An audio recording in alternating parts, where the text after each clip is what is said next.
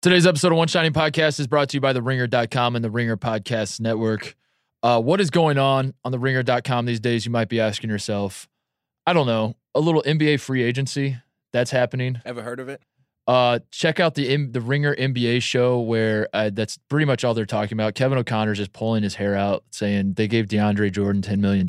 Oh my God! And all the news is breaking, and it's a madhouse around Ringer HQ right now. It definitely is. There's people are just losing their minds at all the signings that are happening. Kyle, meanwhile, is following Bill around with a defibrillator everywhere Bill goes because they're just waiting. They're just waiting to hear that Kawhi is going to the Lakers, and then Kyle has to revive Bill and stick a microphone in front of his face to do the emergency. The Lakers are the greatest goddamn team ever podcast that is coming in the next 4 or 5 days. Also, plugging Ringer stuff, Tate. We are going to Vegas. We're going to Las Vegas for Summer League on Friday. This Friday, you and I will be there. A lot of other Ringer people will be there. I think we'll have a Ringer booth set up at the Thomas & Mack Center like we had last year that you can come by and, I don't know, beg Liz Kelly for a T-shirt. She'll throw it to you, I guess. Like, that's how it works. I don't know what the booth. Make sure you drop a tea time in there and you'll probably get one. Yeah. Ask. Rule number one.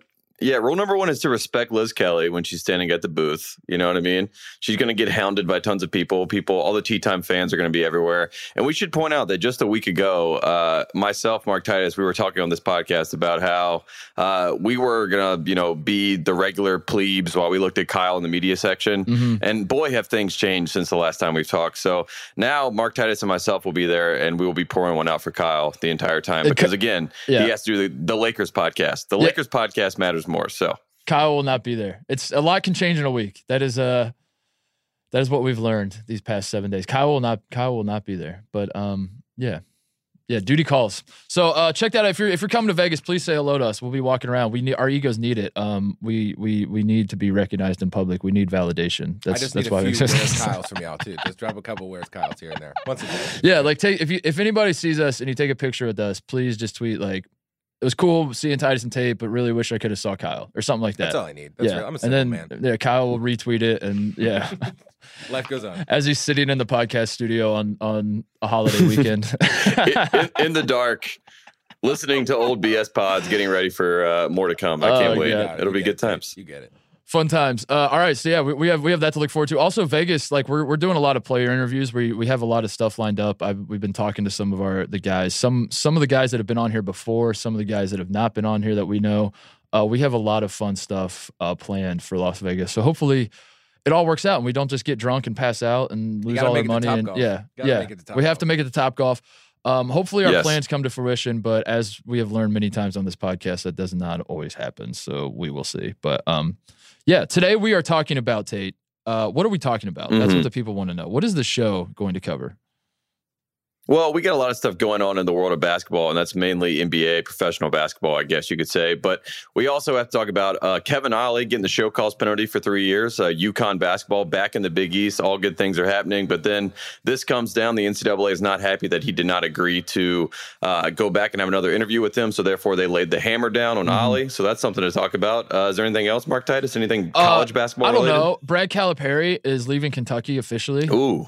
Does that count as news? We have to talk about that. Yes. The Caliparis were in the news a lot this past week for various things, and we'll touch on all of that. I have a lot of just like random nuggets I want to talk about. Like I was watching ESPNU and they were showing all these old games of guys that are now NBA stars, and they're showing games from back when they were in college, and I was having fun watching that over the weekend. So I don't know. We'll see where this show goes. It's an off-season show. That means it's a fun show, and we're going to have some fun. But first, Woody Durham. Hey, thanks for time.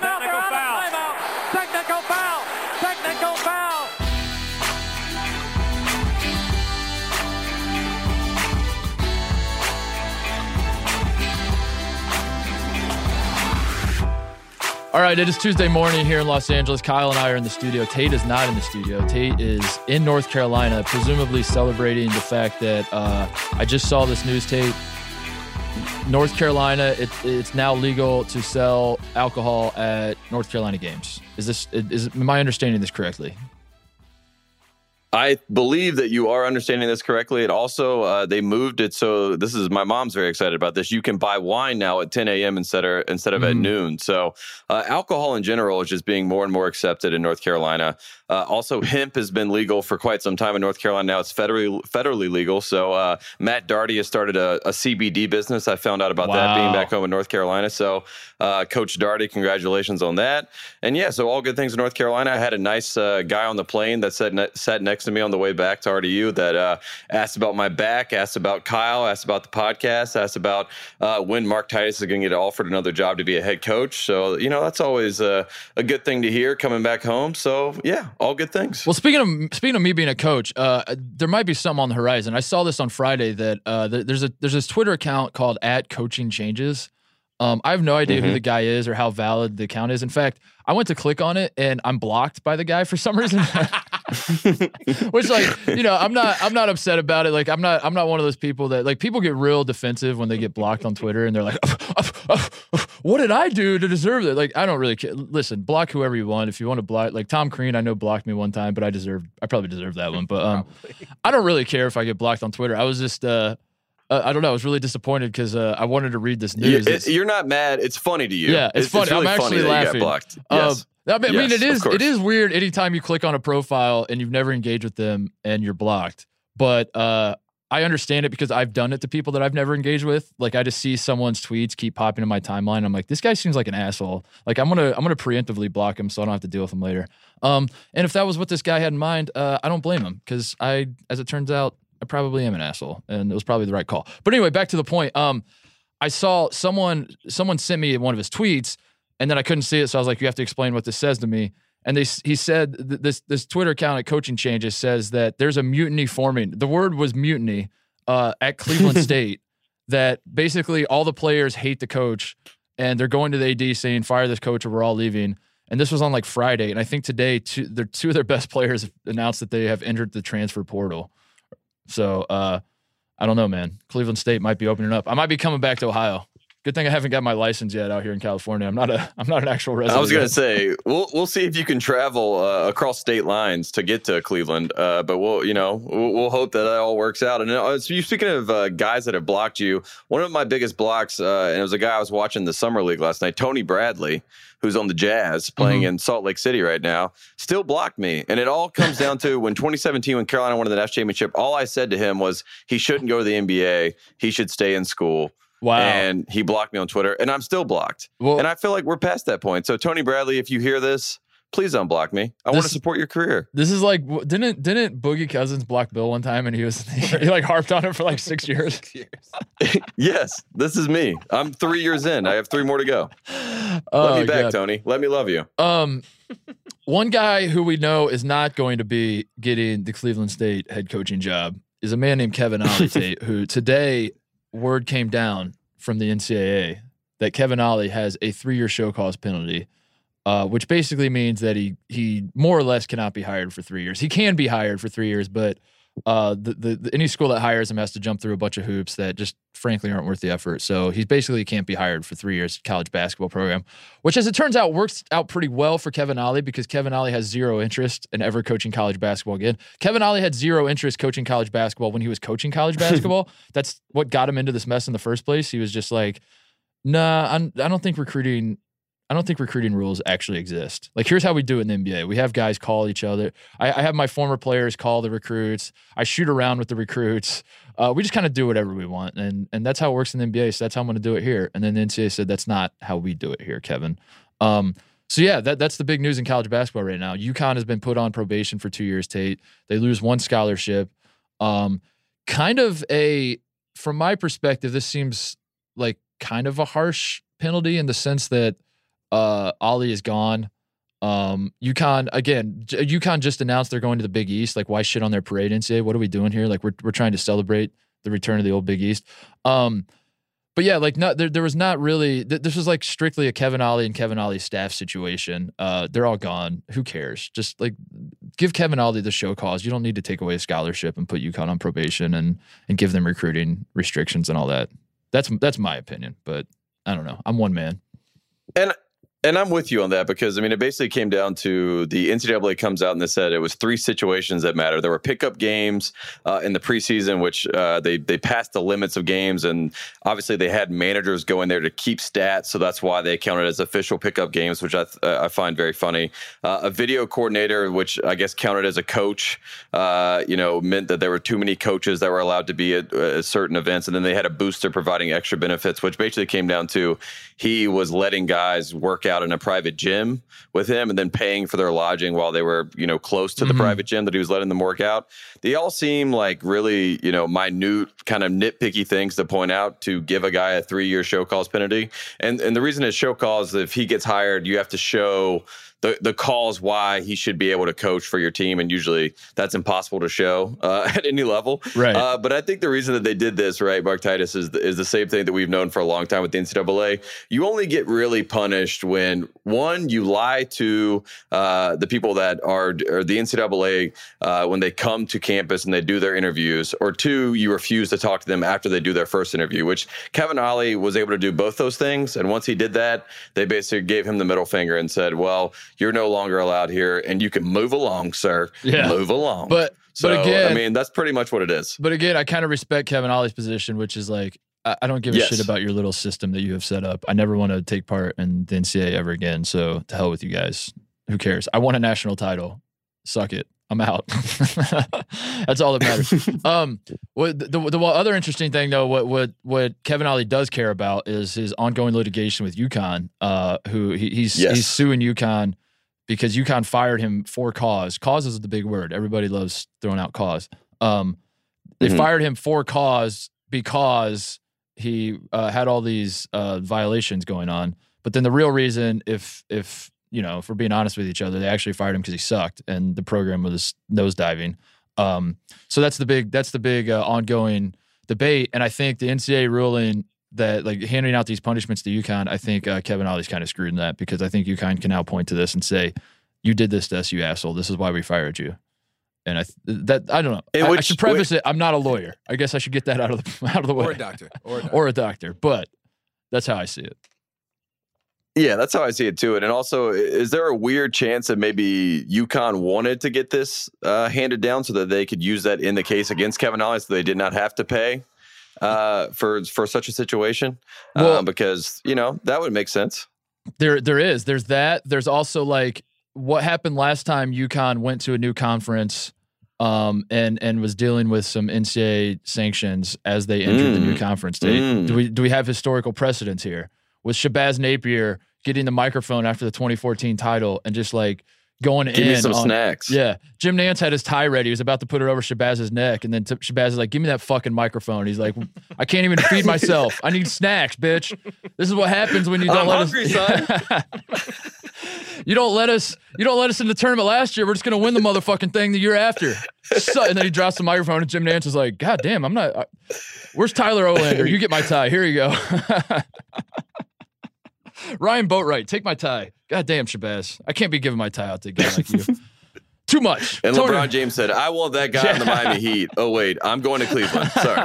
Sorry, guys. No, that's why you wanted him on the Heat. He's like, put this guy on the Heat so I can play against him as I go to Cleveland. Oh, man. I think Kevin Ollie, Kevin Ollie's story, his reign at UConn, very brief, obviously, but it's going to be fascinating to look back on. It already kind of is.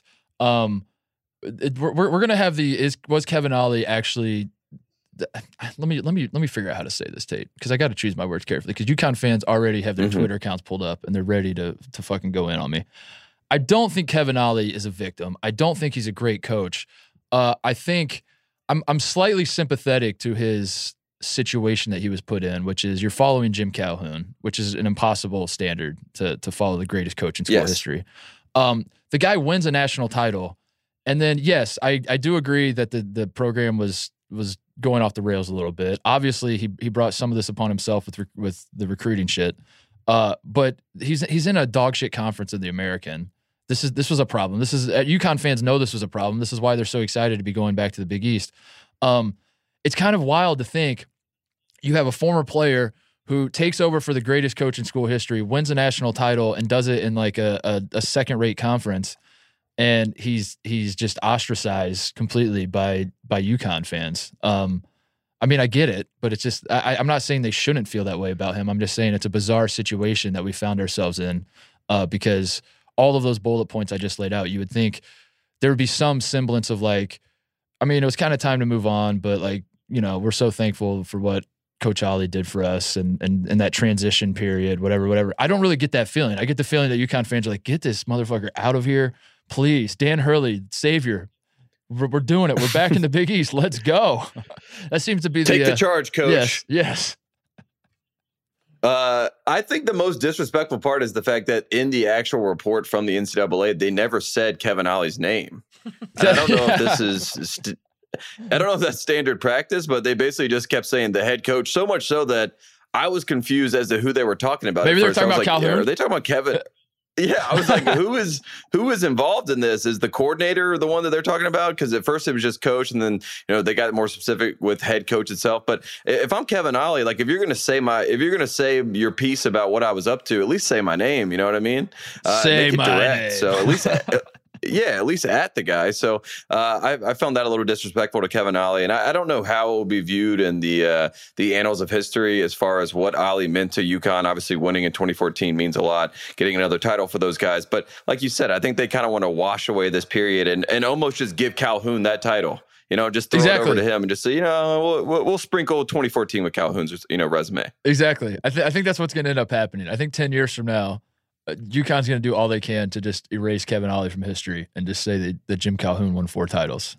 And let's be honest. You and I are going to be talking on a podcast in 10 years, and we're going to be like, just think about it. Calhoun won 4 championships, and we're both going to move on and not even think about it.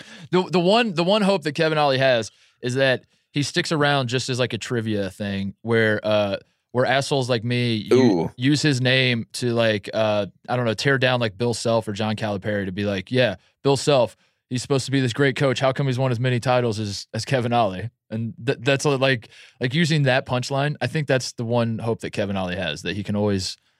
He's been to more Final Fours than Sean Miller. He's won more titles than Kevin Ollie. Everyone loves Tony Bennett. Tony Bennett still only won as many titles as Kevin Ollie. We got to pump the brakes on the Tony Bennett love here, folks. We don't know how good Tony's going to actually – stuff like that. That's Kevin Ollie's legacy in college basketball, I think.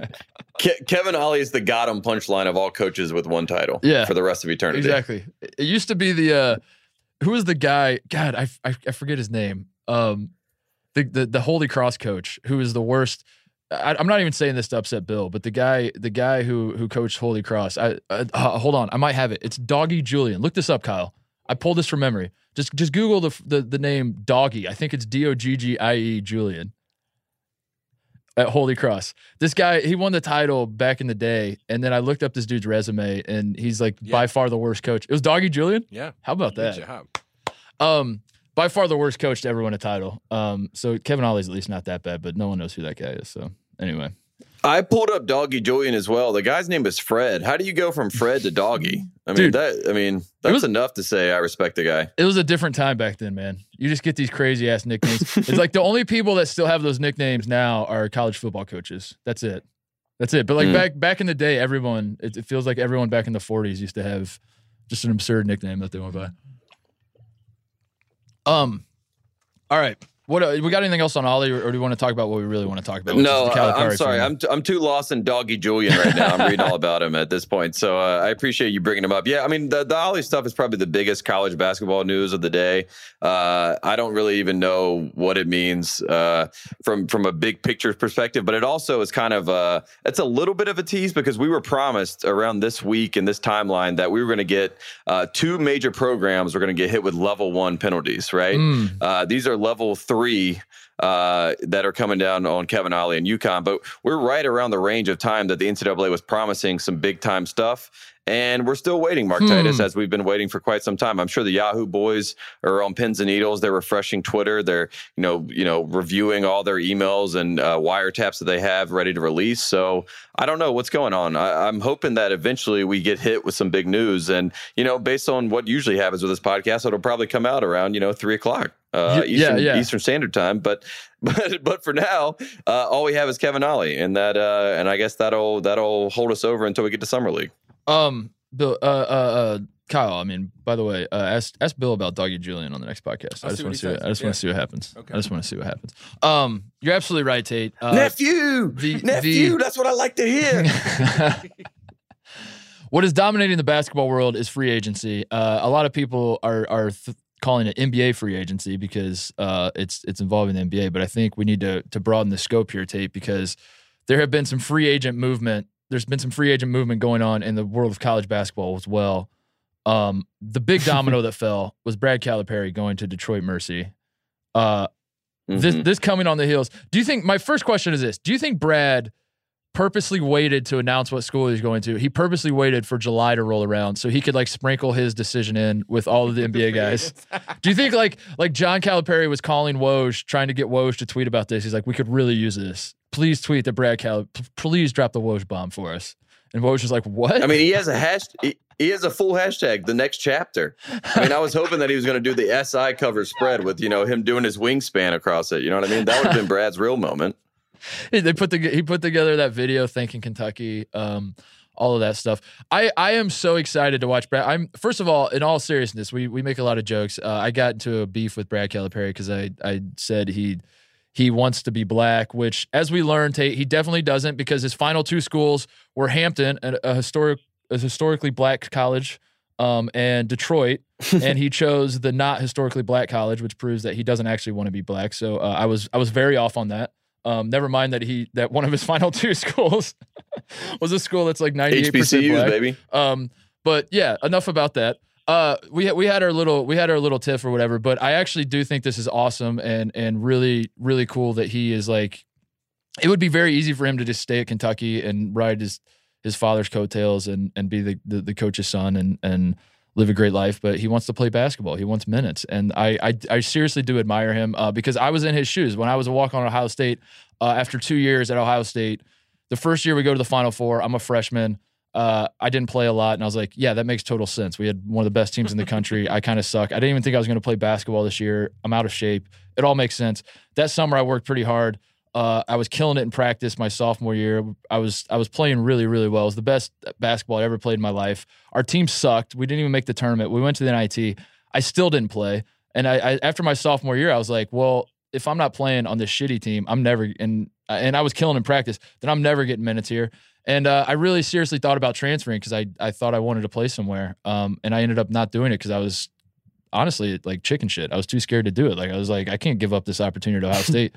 So for Brad to put his neck out there and say like, yes, I might not like. He might go to Detroit and play 7 minutes a game is all, and average 3 points, and everyone's gonna make fun of him at how he actually sucks and he thought he was good and he thought he could become the best player on this team or whatever.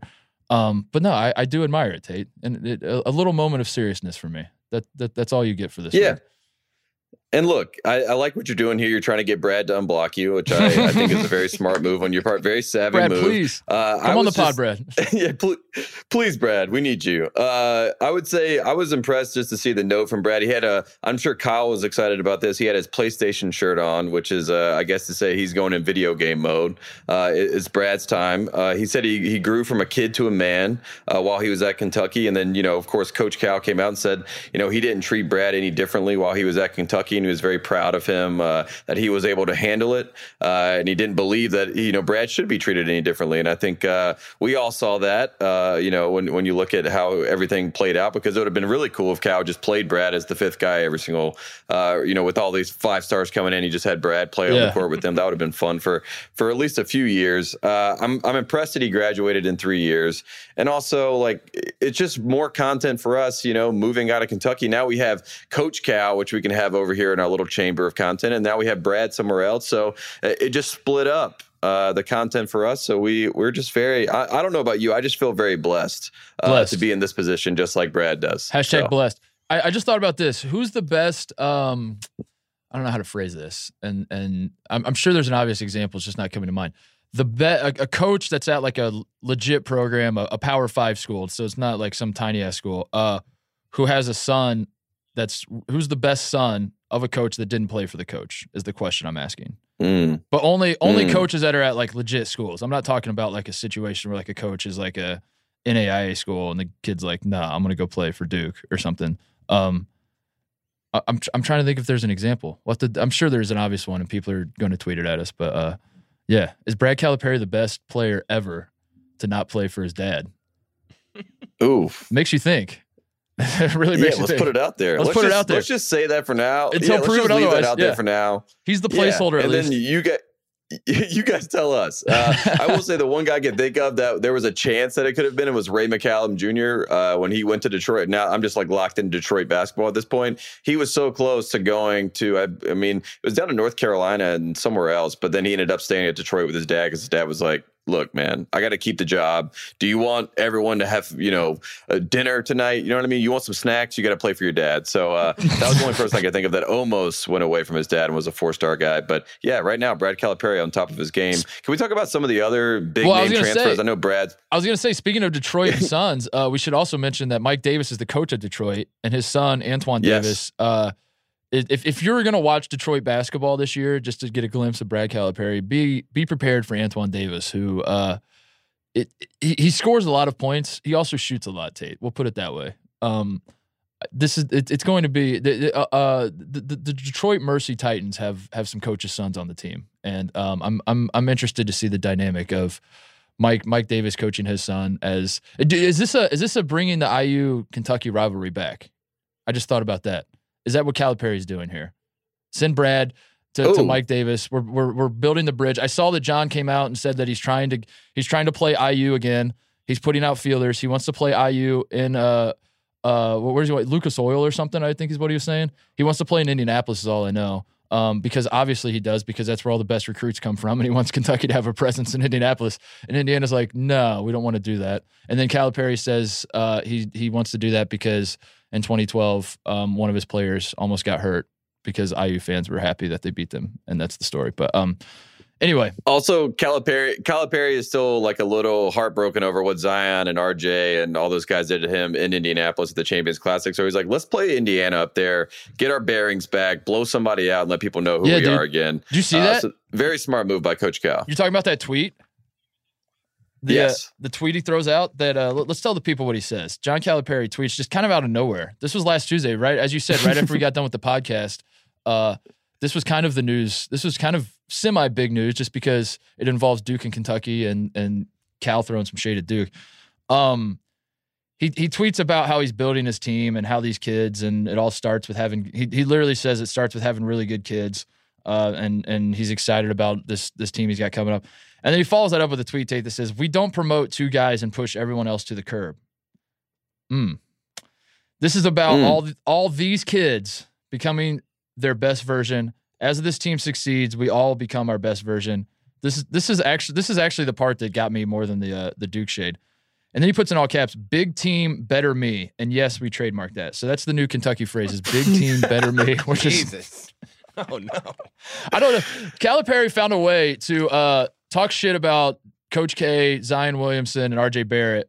And yet in the same tweet, something caught my eye more than that part.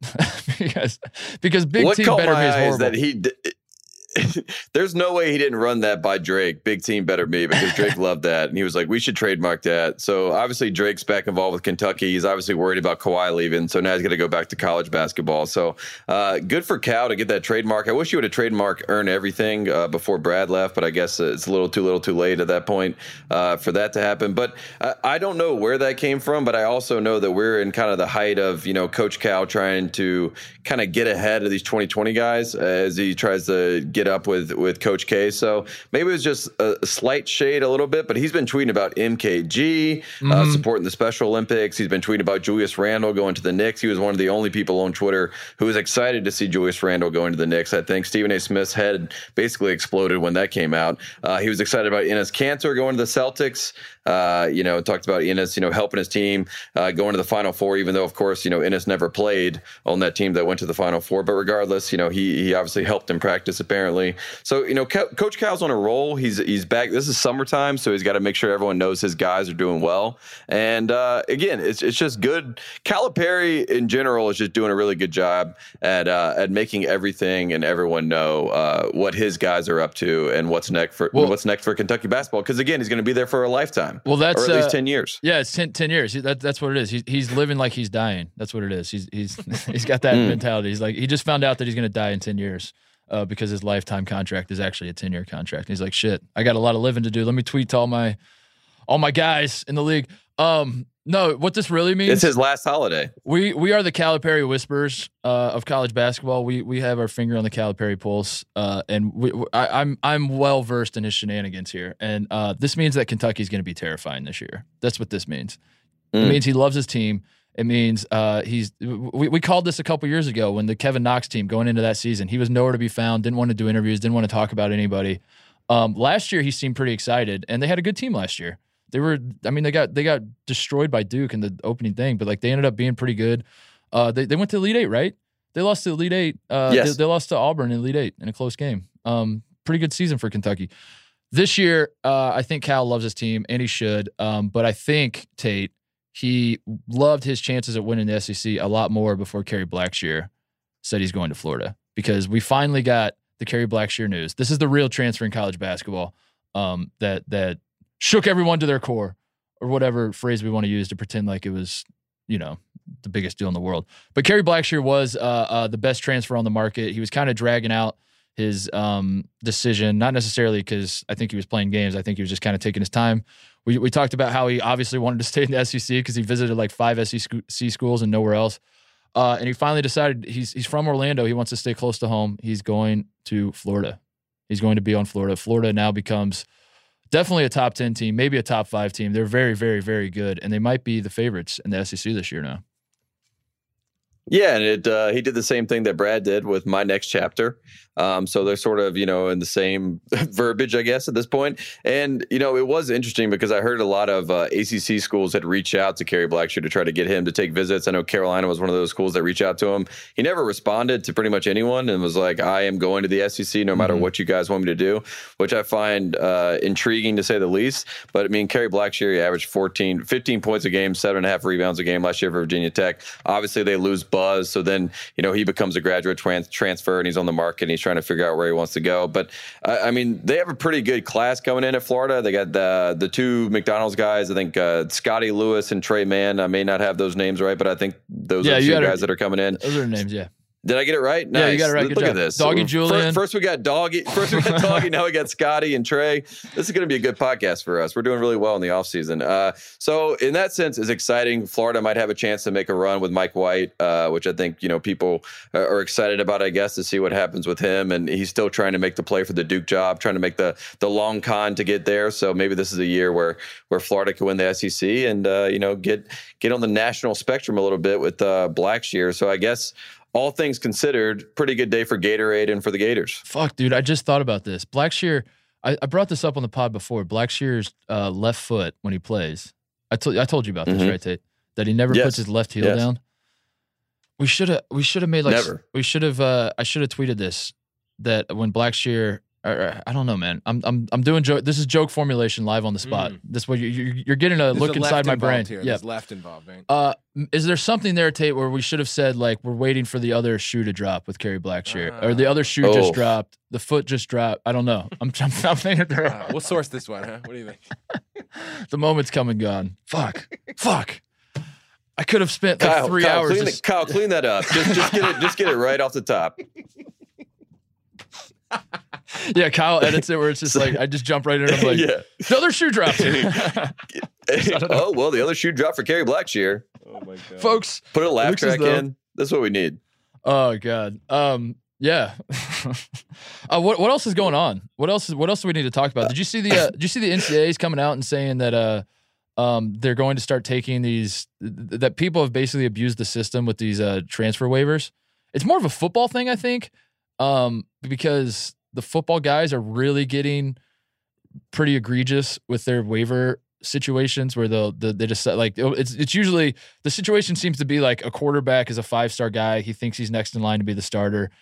spoiler alert, you're not. We recruited another 5-star guy. He's taking your job. And then the first 5-star guy is like, I'm going to transfer and I'm going to say that my third uncle has mesothelioma and I need to be closer to home. And it's like, well, why are you picking a school that's 700 miles from home? And he's like, well, because they have direct flights. Because my uncle hasn't moved into the house that they just bought me in my new hometown yet. And once he moves, everything will be fine. Yeah, I mean, a perfect example of that, right, is Quentin Grimes, a guy that, you know, just a year ago, Kansas had Quentin Grimes coming in, and Dotson was the one that everyone was kind of worried to see if he was going to be, quote unquote, good enough to play. For context, I just want to stop real quick and remind, when we went to Champions Classic, Quentin Grimes was my favorite player I saw in the entire Champions Classic in Indianapolis. On Michigan State, this was an event that had all the guys on Kentucky, Tyler Herro, P.J. Washington, Keldon Johnson. It had Cassius Winston on Michigan State. You had all the Duke guys, obviously, Zion, R.J., Cam Reddish.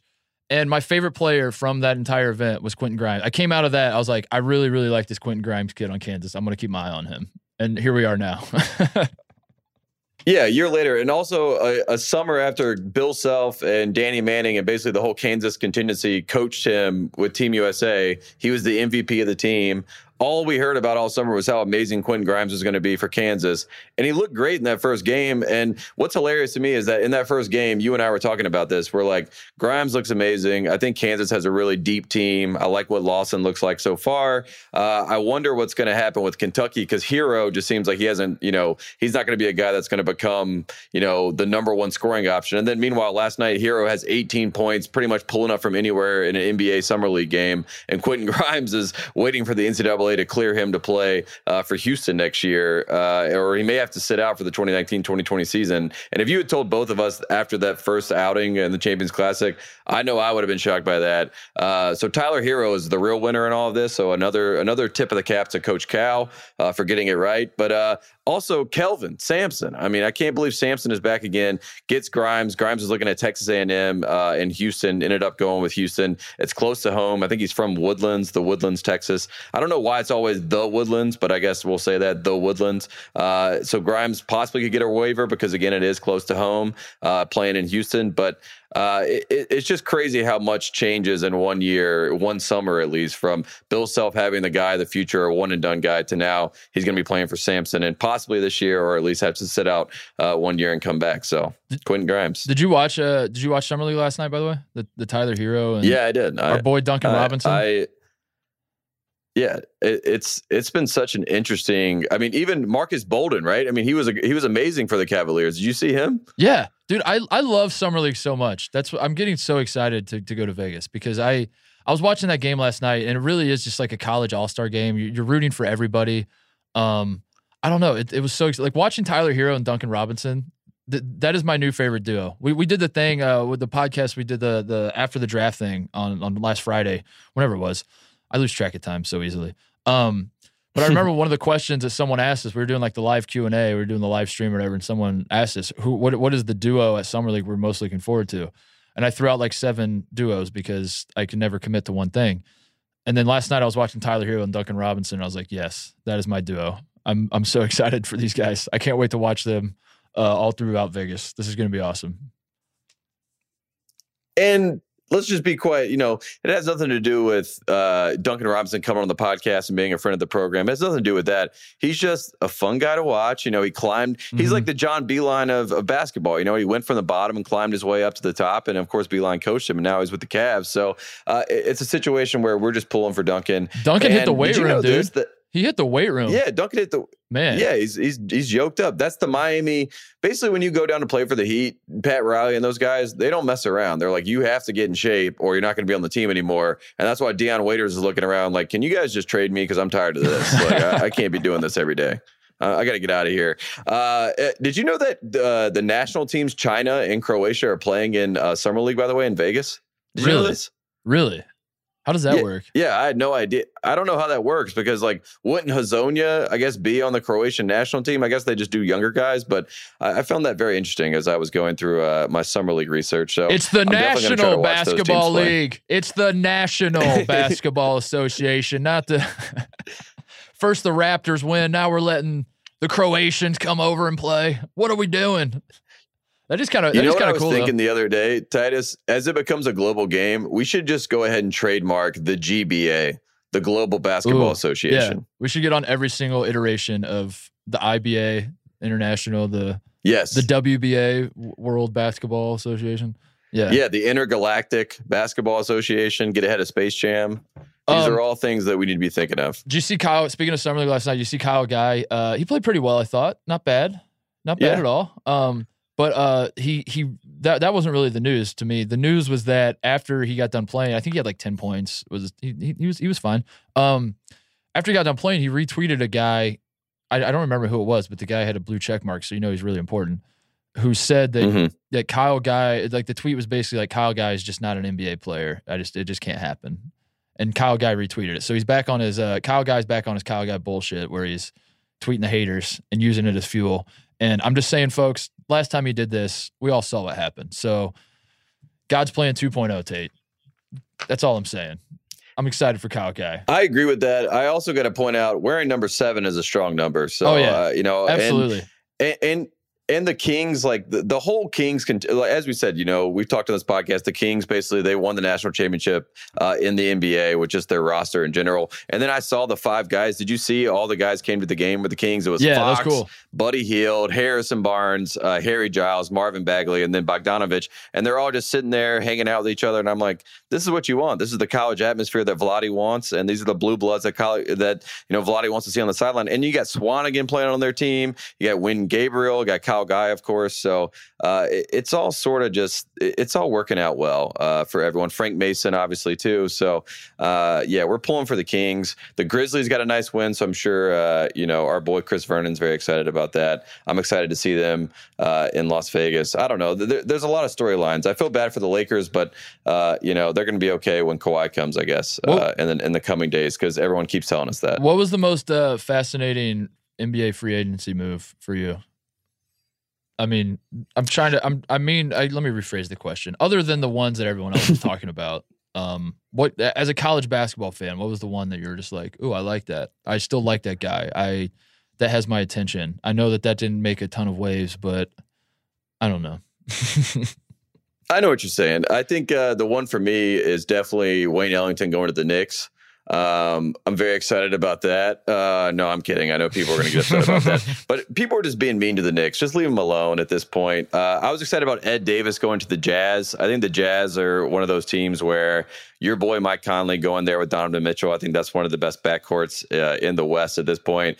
And then you got Bogdanovich is going there from Indiana, which I thought was pretty interesting. And then Ed Davis is a very underrated guy. That's just a perfect backup to a Rudy Gobert, who's the defensive player of the year in the NBA. So I just like everything the Jazz are up to. I think they're kind of doing it a little bit quietly. And I also like what the Blazers are doing because, they trade Harkless away, which kind of opens the door for my boy Nazir Little to get some more PT at the small forward position. Bazemore is obviously there to start for the time being, and then Nazir Little can kind of get more PT as the year goes on. I'm sure they're trying to work him into the rotation a little bit. And then Hassan Whiteside, a guy that from Gastonia, North Carolina, who I have loved despite him being a little bit of a headache at times, to say the least. I'm excited to see him in Portland. So I think Portland did some good stuff. What was the big thing for you? I know you're upset that Rubio didn't come to the Pacers. Yeah, so what the hell, man? For that. It was a virtual done deal. What happened? Virtual done deal, Ricky Rubio to the Pacers, but it's okay. It all worked out. The Pacers got Malcolm Brogdon, Tate. God's plan. Oof. The stars are aligning. I'm really excited for that backcourt, Malcolm Brogdon and Victor Oladipo. Charks today wrote a column for The Ringer about how the Pacers are shooting for more than a 4 seed. Or I think that was the headline. It was like the idea of Pacers are shooting for more than just the 4th seed.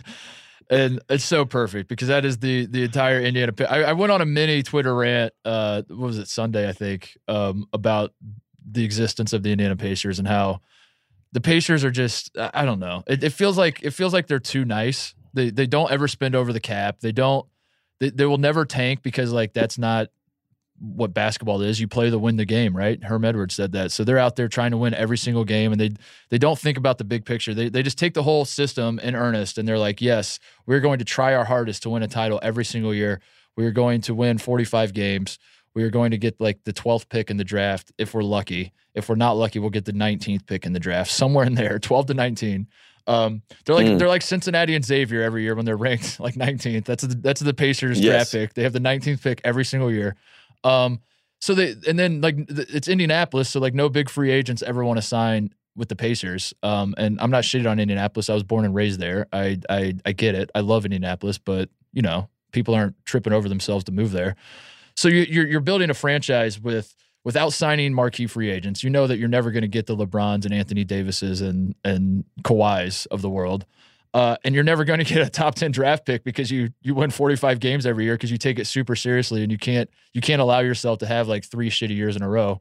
How are you ever going to win anything when you can't draft guys and you can't sign guys? I don't get it. I don't ever get it. But it's hilarious because they do have Malcolm Brogdon. I am kind of excited for the Pacers, and I'm going to talk myself into thinking that they might actually be able to win something. And then they're going to win 54 games, make the Eastern semis, and lose in like 6 games. And I'm going to be like, hell of a... And then the Pacers front office is going to be like, hell of a season, guys. And I'm going to say, yeah, that's the Indiana Pacers way right there. Yeah, and that's what the Pacers do. I mean, it's better than, you know, the Hornets are basically at this point saying, we want Cole Anthony to be with the Charlotte Hornets. So that's another outlook to have on all things basketball for my team that I pull for. But, hey, I'm excited for our boss, Bill Simmons, to get Kemba Walker. I know he's excited about. Did you see this picture that got leaked, though, of Kemba Walker in Boston as soon as he landed? It's a picture with him, like, with a bunch of 12-year-olds, and they're all taking pictures with Kemba, and they're all taller than Kemba. Really? Like 2 or 3 inches taller than Kemba. Yeah. So, I mean, it just adds even more, respect that I have for what Kemba's been able to do with all of his time with the Hornets. He was great to watch. He took a lot of shots over the years. He finally got over 40% about 4 years in. But again, he had to carry the entire team by himself. And Michael Jordan said, I'm not paying all that money for that shit. So he let him go. And I think it'll all work out in the end. I love Terry Rozier, one of my favorite Louisville players when he was in college. I like that he has a chip on his shoulder. I like that he believed he was better than Kyrie Irving throughout his entire time with the Celtics. So I'm happy he's going to be in Charlotte and get a real chance to make a run, with that team. But the big news is really that the NBA is going to get canceled if Kawhi goes to the Lakers. Have you heard this? Have you seen this? Dude, it's so weird that I kind of want Kawhi to go to the Lakers just for the it's hilarious. Just, why not? I mean, why not? I just find it so funny because everything that everyone said about LeBron, 6 months ago, it'll all change. And now LeBron's got too much help and yada, yada, yada. Right. I think that's why I want it. Like, I love that the NBA is becoming competitive again. And as it stands currently right now, before Kawhi is signed with anywhere, we have no idea who's going to win the title. We don't even know who the favorites are in either conference. And that's exciting because it hasn't been that way in a long time. So it seems contradictory for me to then say I want Kawhi to go to the Lakers. But what I really want is to watch everyone backtrack because, 2 months ago, everyone was making fun. Shit, like 2 weeks ago, people were making fun of the Lakers and how inept they were. And this organization has no idea what they're doing. And it's a dumpster. They're the Knicks, but they're out west and all that kind of shit. Now they might have the 3 best players in the world on their team. And they have to walk that back. It's the same thing with LeBron, where it's like, LeBron doesn't care about winning anymore. He's just out there to make movies and he's not trying to actually... He just wants to cash checks and make movies and advance his son's basketball career, and that's all he cares about. And oh shit, never mind. Actually, LeBron is going to destroy everybody. Wait a second. Now LeBron can 3-peat with the Lakers. Wait a second. Yeah. Oh yeah. All the people that started covering the Clippers are now trying to cover the Lakers again. Right. Like all the reporters that moved over to the Clippers beat, they're like, "Oh, I was just joking. Can I go back to the Lakers?" And also love Rob Pelinka. Can he tell me the story of Genesis again? Because man, that was a great story. So that's pretty much where we're at with all things Lakers. I just think it would be cool in the sense that Kawhi doesn't give a shit about what anyone is trying to tell him to do. And I think that's kind of refreshing because in the world where, we know a lot of these free agent decisions are sort of predetermined by what the talk will be around it or surround it.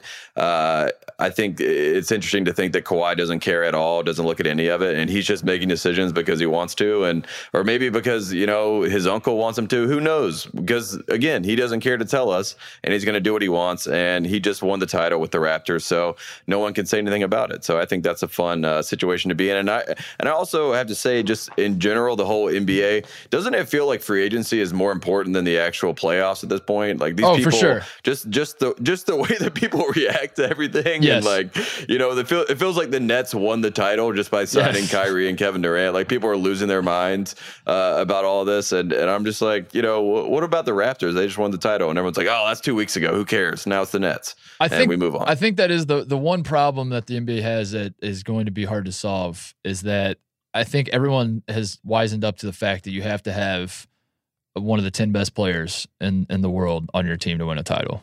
I don't think you can. Mm-hmm. I mean, who's the last team to do it without that? It would be the Pistons in 2004 probably. Yeah, the 2004 Pistons. I'm not an NBA historian. There might be another example I can't think of, but it's my understanding that like it's become clear that you can't like play the 2004 Pistons style anymore and win a title. At least no one has seemed to been able to figure it out yet. So that's pretty much knowing that it becomes this thing where every July it's like your team is just gunning for one of these top 10 guys. And if you don't get them, it's over. And that's like where the Knicks fans have arrived. It's like, we wanted to get, I don't know if Kyrie is top 10 or not, but like you could trick yourself into thinking maybe he is. So you get excited about that, or you get excited about Durant. Maybe he comes back from the Achilles and he's fine in 2 years. And so you talk yourself into that, and then you miss out and you're like, well, fuck, now we're definitely not winning a title. It doesn't even matter what happens next. It doesn't even matter if like R.J. Barrett is really, really good. You could find reasons to be optimistic if you're a Knicks fan, but why bother? We don't have a top 10 guy. We're not winning a title anytime soon. This is stupid. We might as well just wait till Giannis becomes a free agent. We'll go for him. And I guess that's my frustration as a Pacers quote unquote fan is knowing that like yeah, they have a fun team. Can you start a Pacers podcast? I know, I should start a Pacers podcast. You just air your grievances on what it's like to be a Pacers fan. Dude, do you know what I mean? But I mean, the ceiling is the 4th seed in the East. Dude, it's obviously exciting to have Victor Oladipo, who played at IU, be the face of the franchise. He's a great dude. He loves Indiana. Like all that is so exciting. But at the end of the day, you know that Victor Oladipo is not like one of the 10 best players in the league. So they're not going to win a title. I mean, Victor Oladipo is really, really fucking good, but he's not LeBron James or Steph Curry or Kevin Durant or Kawhi Leonard, you know? So they're not going to win a title. Kyle. And you know Kyle, clip this out and tweet it at Oladipo so that he can bookmark this tweet and then put it out when, you know, he wins MVP or something, and just be like, just a reminder. He'll have his Kyle Guy moment, you know, where he just like, remember what the hater said, and then you'll blow up. Listen, I would love to be, used. Tommy Alter's gonna be really mad at me that I said Victor Oladipo's not a top 10 player. Let's be honest. Tommy Alter is not listening. He's in Amsterdam right now at a cafe for the first time, losing his mind. I should just do the Dickie V thing and put like 26 guys in my top 10 in the NBA. And yeah, I should have gone the other way with that. I should have been like, hell yeah, Oladipo's top 10, and so is Kyrie, and so is Mike Conley. Hell yeah. Just say top 11, and then you can add whoever you want. No one will do the counting, and then you're in a good spot. The Gary Parrish perfect. Top 25 plus one, and I just change who the plus one is every time. I got my top 10 plus one. Yeah, and I had a couple other notes I wanted to get to before we go.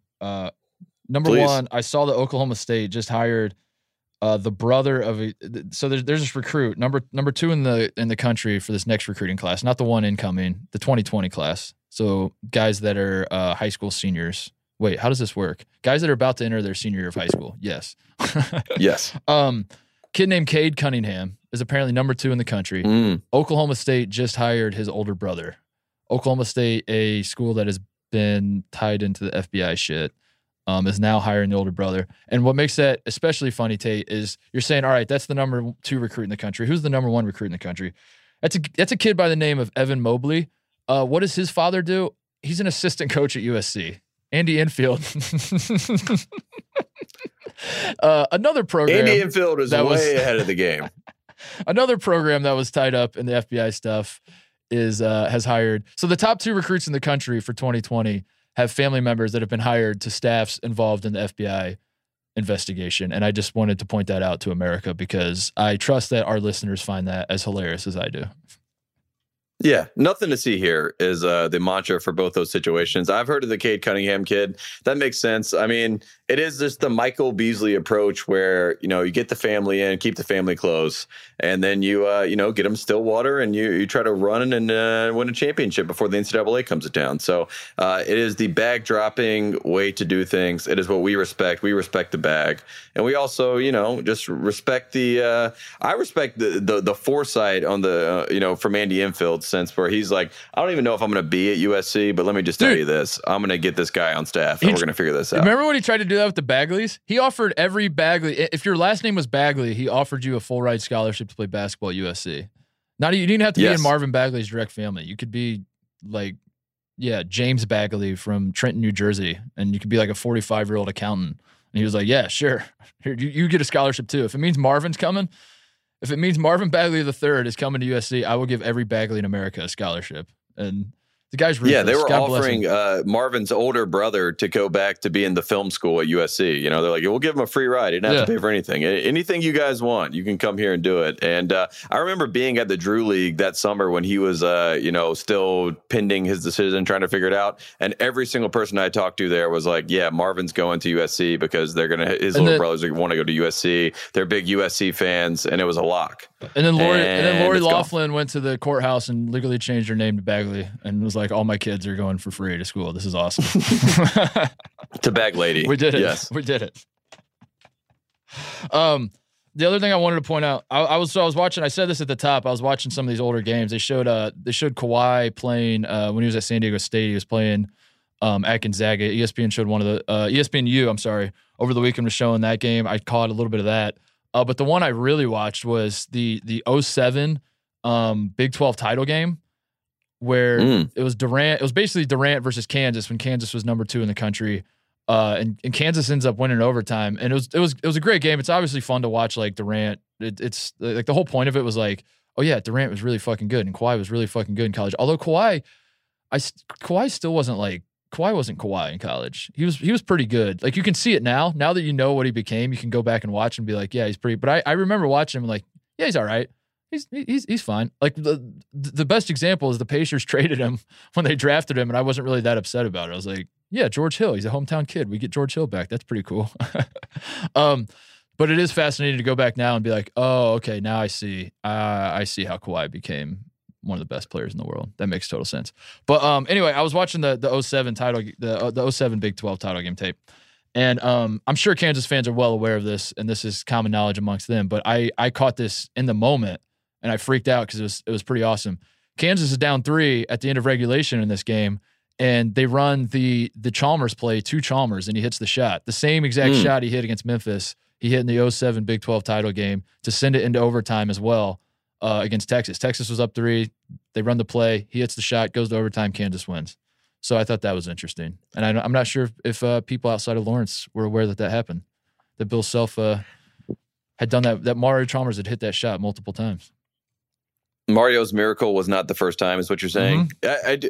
You know what's funny about that is I saw someone was bringing this up about the DeAndre Hunter 3. You know, the 3 that he hit, the Ty Jerome made that pass to DeAndre Hunter to tie the game at 68 and to go to overtime. Everyone, you know, there was this practice footage that came out of Ty Jerome making that same pass to Hunter for that 3 in the corner. And everyone's like, see, these guys, they were running this play for this exact moment. I remember Chris Jenkins with Archie Diacono. There was footage of Villanova running that play in practice before. And then everyone's like, see, these guys they drew up this moment before. This is what they thought would happen. And, you know, that's all fine and dandy, obviously. And, you know, you do 2-minute situations or 10-second situations, all these little situational plays you do in practice. That's what good coaches do in general. But it is crazy to me that, like you're saying, like this moment you see in a game a year before it actually happens. Yeah. And then when it does happen, everyone goes back as if, you know, Bill Self is in practice with, you know, Mario Chalmers and those guys. And he's like, look, think about this. Derrick Rose is going to miss a free throw, right? And we're going to have an opportunity to hit this 3 in the title game. You know, it's like that's how people take it that much further. Like, they take it. It's a bridge too far. You know go back and show without. Yeah, you show footage of Kyle Guy shooting free throws, and you're like, "Holy shit! No wonder he made those 3 against Auburn. Those 3 free throws. He was practicing these. Oh my god, he practiced these before. This is crazy." As you're kind of laying out these cool shots, I had this promotional idea, and anyone listening to this that works in an athletic program around the country, feel free to steal this. I pitched it to Ohio State. They looked at me and they're like, "Nah, we're good." So I'm open sourcing this idea. Like, Titus, you should have transferred as a sophomore. You're like, what the hell? Titus, you have worn out your welcome at this university. Please move to California. Please. We will pay your moving costs. Titus, you live in LA now. Yeah. Mick Cronin said to call him back. I had this idea, Tate, and it's open source. Anyone can take it now. I think it'd be sweet to do like a halftime thing or like a timeout thing where your program shows like a historic shot, like one of the best shots in program history or whatever, and you have to they pull the fan from the crowd and they have to recreate the play. Instead of doing like the standard, like hit a layup, free throw, half court, whatever. Yeah. It's like you're in Kansas and there's a timeout, and they have like a roulette wheel where they have like all the best shots in Kansas history, and then it lands on one, and it's like, oh, the Mario Chalmers shot in 08. And then you have like one of the staffers does a dribble handoff to the fan, and they have to catch it, dribble it once, and hit a three.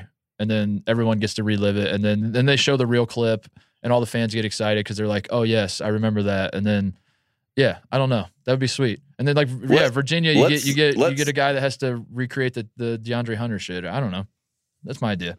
That sounds amazing, but I also could imagine that a lot of people will get hurt while attempting to do these things. You know what I mean? Someone jumps off one leg, and they go down and tear their Achilles, and everyone's like, "Oh my God, we should not have let John take that shot."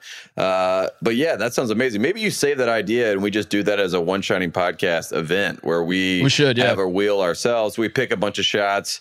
And then we invite our friends of the program, and we let people act it out. That's a great idea. I changed my mind. I give commentary. It's not open source anymore. I'm taking it back. It's mine. No one can do it. It's mine. We are going to profit off of this, and we are going to become college basketball, Tate. We are going to have fans do this for free, and then we're going to profit somehow off of it. And this is going to be great. It's a great idea. All donations can be given to the Club Trillion Foundation. Wink, wink. And then we'll go from there. Yeah, perfect. By the way, the foundation's doing well. I do thank everybody for donating. And the new car I just bought has nothing to do with your guys' donations. I promise. I'm joking. I really do need to stop making jokes about that.